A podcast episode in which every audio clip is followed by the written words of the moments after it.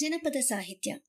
ಆಕಾಶದಷ್ಟು ವಿಶಾಲ, ಸಾಗರದಷ್ಟು ಆಳ ನಮ್ಮಲ್ಲಿರುವ ಜನಪದ ಸಾಹಿತ್ಯ. ಅದರಲ್ಲಿ ಹಲವು ಪ್ರಕಾರಗಳಿವೆ. ಗಾದೆ, ಒಗಟು, ಒಡುಪು, ಕತೆ, ಗೀತೆ, ಕಥನ ಗೀತೆ ಇವುಗಳು ಪ್ರಮುಖ. ಇಡೀ ಜಗತ್ತಿನ ಸಾಹಿತ್ಯದ ಮೂಲವನ್ನೆಲ್ಲ ಜನಪದ ಸಾಹಿತ್ಯದಲ್ಲಿ ಕಾಣಬಹುದೆಂದು ಹೇಳಿದರೆ ತಪ್ಪಾಗೋಲ್ಲ. ಅದಕ್ಕೆ ಬಹುಶಃ ಬಿ ಎಂ ಶ್ರೀ ಅವರು ಜನಪದ ಸಾಹಿತ್ಯವನ್ನು ಕುರಿತು ಜನವಾಣಿ, ಬೇರು, ಕವಿವಾಣಿ, ಹೂವು ಎಂದು ಕರೆದಿದ್ದಾರೆ. ಒಂದು ಪ್ರದೇಶದ ಹಾಗೂ ಕಾಲಘಟ್ಟದ ಜೀವನದ ಸಾರಸ್ವತ್ವವನ್ನು ಪ್ರತಿಬಿಂಬಿಸುವ ಸಾಹಿತ್ಯವೆಂದರೆ ಅದು ಜನಪದ ಸಾಹಿತ್ಯ. ಅದು ತತ್ವಪದ ಗೀಗಿ ಪದ ಶೋಭಾನೆ ಪದ ಮೊದಲಾದ ಪದ್ಯ ಪ್ರಾಕಾರಗಳಾಗಿರಬಹುದು ಗಾದೆ, ಜಾನ್ನುಡಿ, ನಾಡ್ನುಡಿ ಒಗಟುಗಳಾಗಿರಬಹುದು ಅಥವಾ ಜಾನಪದ ಕಥೆಗಳಾಗಿರಬಹುದು. ಇವುಗಳೆಲ್ಲ ಬಹುತೇಕ ಅನುಭವಗಳಿಂದಲೇ ರೂಪುಗೊಂಡವುಗಳು. ಹಾಗಾಗಿ ಮುಂದಿನ ತಲೆಮಾರಿಗೆ ಬೋಧಪ್ರದ ದಾರಿದೀಪವಾಗುವಂತಹವುಗಳೇ. ಮಂಗ ಮಾನವನಾದಾಗಲೇ ಜಾನಪದ ಸಂಪ್ರದಾಯ ಮೊಳೆಯಿತು. ಅವನ ಬುದ್ಧಿ ಮನಸ್ಸುಗಳು ವಿಕಾಸವಾದಂತೆಲ್ಲ ಜಾನಪದ ಕಲೆಗಳು ಹೊರಹೊಮ್ಮಿದವು. ಅವನ ನಾಲಿಗೆಯ ಮೇಲೆ ಮಾತು ಕುಣಿದಾಗಲೇ ಜಾನಪದ ಸಾಹಿತ್ಯ ಉದ್ಭವವಾಯಿತು. ಮಾನವನ ಸಕಲ ವಿದ್ಯೆಗಳಿಗೆ ಈ ಜಾನಪದ ಸಂಪ್ರದಾಯವೇ ತಲಕಾವೇರಿಯಾಯಿತು. ಅವನ ಸಂತತಿಯ ಹೊಮ್ಮಿಗೆಯಾಯಿತು. ಅವನ ಆಶೆ ಆಕಾಂಕ್ಷೆ ಧ್ಯೇಯೋದ್ದೇಶಗಳ ಮೈದೂರಿಕೆಯಾಯಿತು. ಮುಖ್ಯವಾಗಿ ಅವನ ಆತ್ಮವಿಕಾಸದ ಸಶಕ್ತ ಮಾಧ್ಯಮವೂ ಆಯಿತು. ಮಾನವನ ಪ್ರಾಚೀನ ಚರಿತ್ರೆಯ ಪುನರಚನೆಗಿರುವ ಶ್ರೀಮಂತ ಸಾಧನೆಗಳಲ್ಲಿ ಅದು ಒಂದು. ಜಾನಪದ ಸಂಪ್ರದಾಯ ಒಂದು ಜನಸಮುದಾಯದ ಸಮುಷ್ಟಿ ಸೃಷ್ಟಿ ಸಾಮಾಜಿಕ ಜೀವನದ ಸಂಕೇತ. ರಾಷ್ಟ್ರೀಯ ಸಂಸ್ಕೃತಿಯ ತಾಯಿಬೇರು ಅದು ಜನಸಾಮಾನ್ಯದ ಶ್ರುತಿಯೂ ಅಹುದು, ಸ್ಮೃತಿಯೂ ಅಹುದು. ಹೇಗೆಂದರೆ ಅದು ಬಾಯಿಯಿಂದ ಬಾಯಿಗೆ ಊರಿಂದೂರಿಗೆ ಯುಗದಿಂದ ಯುಗಕ್ಕೆ ಹರಿದು ಬರುತ್ತದೆ. ಅದು ಮೊಟ್ಟ ಮೊದಲು ಒಬ್ಬನೊಬ್ಬ ವ್ಯಕ್ತಿಯ ಮನೋಗರ್ಭದಲ್ಲಿ ರೂವಿಕ್ಕಿದರೂ ಕಾಲಕ್ರಮೇಣ ಸಹಸ್ರ ಸಹಸ್ರ ಮುಖಗಳಿಂದ ಹೊರಹೊಮ್ಮುವಾಗ ಹೊಸ ಹೊಸ ಗಾತ್ರ, ಆಕಾರಗಳನ್ನು ಪಡೆದು ಹಿಗ್ಗುತ್ತಾ ಸಾಮುದಾಯಕ ಮಹತ್ವದ ಗೌರವಕ್ಕೆ ಪಾತ್ರವಾಗುತ್ತದೆ.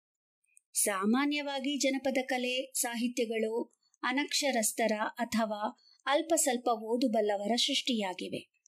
ಲಿಂಗಭೇದವಿಲ್ಲದೆ ನಾಡಿನ ಎಲ್ಲಾ ಜಾತಿಯ ವಿವಿಧಾಭಿರುಚಿಯ ನಾನಾ ಜನಾಂಗಗಳ ವಿವಿಧ ವಯೋ ಸಂಸ್ಕಾರಗಳ ಸಾಮಾನ್ಯ ಜನ ಜನಪದ ಸಾಹಿತ್ಯ ಅಥವಾ ಜನಪದ ಸಾಂಪ್ರದಾಯದ ನಿರ್ಮಾಣ ಕಾರ್ಯದಲ್ಲಿ ತೊಡಗಿರುವುದರಿಂದ ಅದು ರಾಷ್ಟ್ರೀಯತೆಯ ಪಟ್ಟಕ್ಕೆ ಅರ್ಹವಾಗಿದೆ.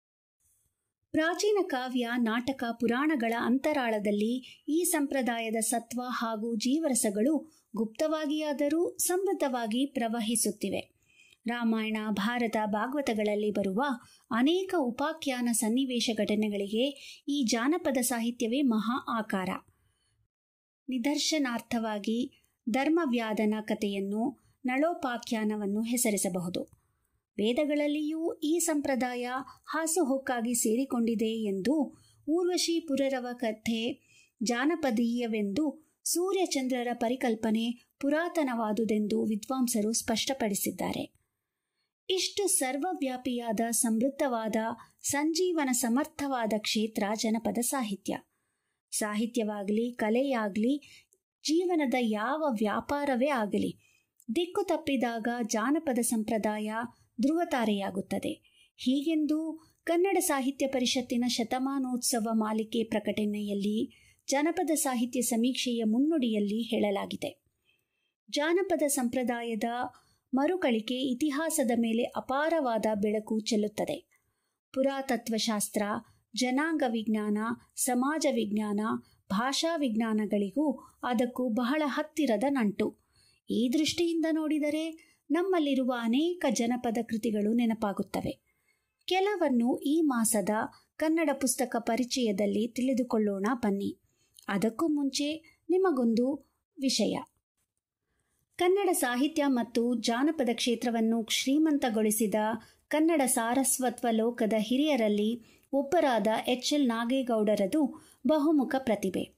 ಕವಿಯಾಗಿ, ಕತೆಗಾರರಾಗಿ, ಕಾದಂಬರಿಕಾರರಾಗಿ, ಅನುವಾದಕರಾಗಿ ಜಾನಪದ ಸಂಗ್ರಾಹಕರಾಗಿ, ಸಂಶೋಧಕರಾಗಿ ನಿವೃತ್ತರಾಗಿರುವ ನಾಗೇಗೌಡರು ನಾಡಿಗೆ ಬಹುದೊಡ್ಡ ಕೊಡುಗೆಯನ್ನು ನೀಡಿದ್ದಾರೆ. ಕನ್ನಡ ನಾಡಿನ ಇಪ್ಪತ್ತೊಂದನೆಯ ಶತಮಾನದ ಚರಿತ್ರೆಯ ಅದ್ಭುತಗಳಲ್ಲಿ ಒಂದು ನಾಗೇಗೌಡರು ರೂಪಿಸಿರುವಂತಹ ಜನಪದ ಲೋಕ. ಬೆಂಗಳೂರು ಮೈಸೂರು ಹೆದ್ದಾರಿಯಲ್ಲಿ ರಾಮನಗರದ ಬಳಿ ಸುಮಾರು ಹದಿನೈದು ಎಕರೆ ಪ್ರದೇಶದಲ್ಲಿ ಸ್ಥಾಪಿಸಲಾಗಿರುವ ಜನಪದ ಲೋಕವು ನಾಗೇಗೌಡರ ಕಠಿಣ ಪರಿಶ್ರಮ, ಸಂಘಟನಾ ಶಕ್ತಿಯ ಫಲವಾಗಿ ಸಾವಿರದ ಒಂಬೈನೂರ ತೊಂಬತ್ನಾಲ್ಕರ ಮಾರ್ಚ್ ಹನ್ನೆರಡರಂದು ಆರಂಭವಾಯಿತು. ಅದ್ಭುತ ಜನಪದ ಸಂಗ್ರಹಾಲಯವಾಗಿದ್ದು, ಒಂದು ಜಾನಪದ ಕಲೆ ಜೀವನ ಶೈಲಿ ಇವುಗಳ ತುಣುಕುಗಳನ್ನು ಬಹಳವೇ ಆಕರ್ಷಕ ರೀತಿಯಲ್ಲಿ ಸ್ವಾನುಭವಕ್ಕೆ ಅನುಕೂಲವಾಗುವಂತೆ ಸೃಷ್ಟಿಸಿದ್ದಾರೆ. ಜನಪದ ಲೋಕವು ದೇಶದ ಅತ್ಯಂತ ಮಹತ್ವದ ಸಾಂಸ್ಕೃತಿಕ ಕೇಂದ್ರವಾಗಿ ಬೆಳವಣಿಗೆಯನ್ನು ಇಂದು ಕಂಡಿದೆ. ಇಲ್ಲಿಗೆ ನೀವು ಒಮ್ಮೆ ಭೇಟಿ ಕೊಡಿ. ಸದ್ಯಕ್ಕೆ ಜನಪದ ಪುಸ್ತಕಗಳ ಪರಿಚಯಗಳನ್ನು ಕೇಳೋಣ ಬನ್ನಿ. ಧನ್ಯವಾದಗಳು.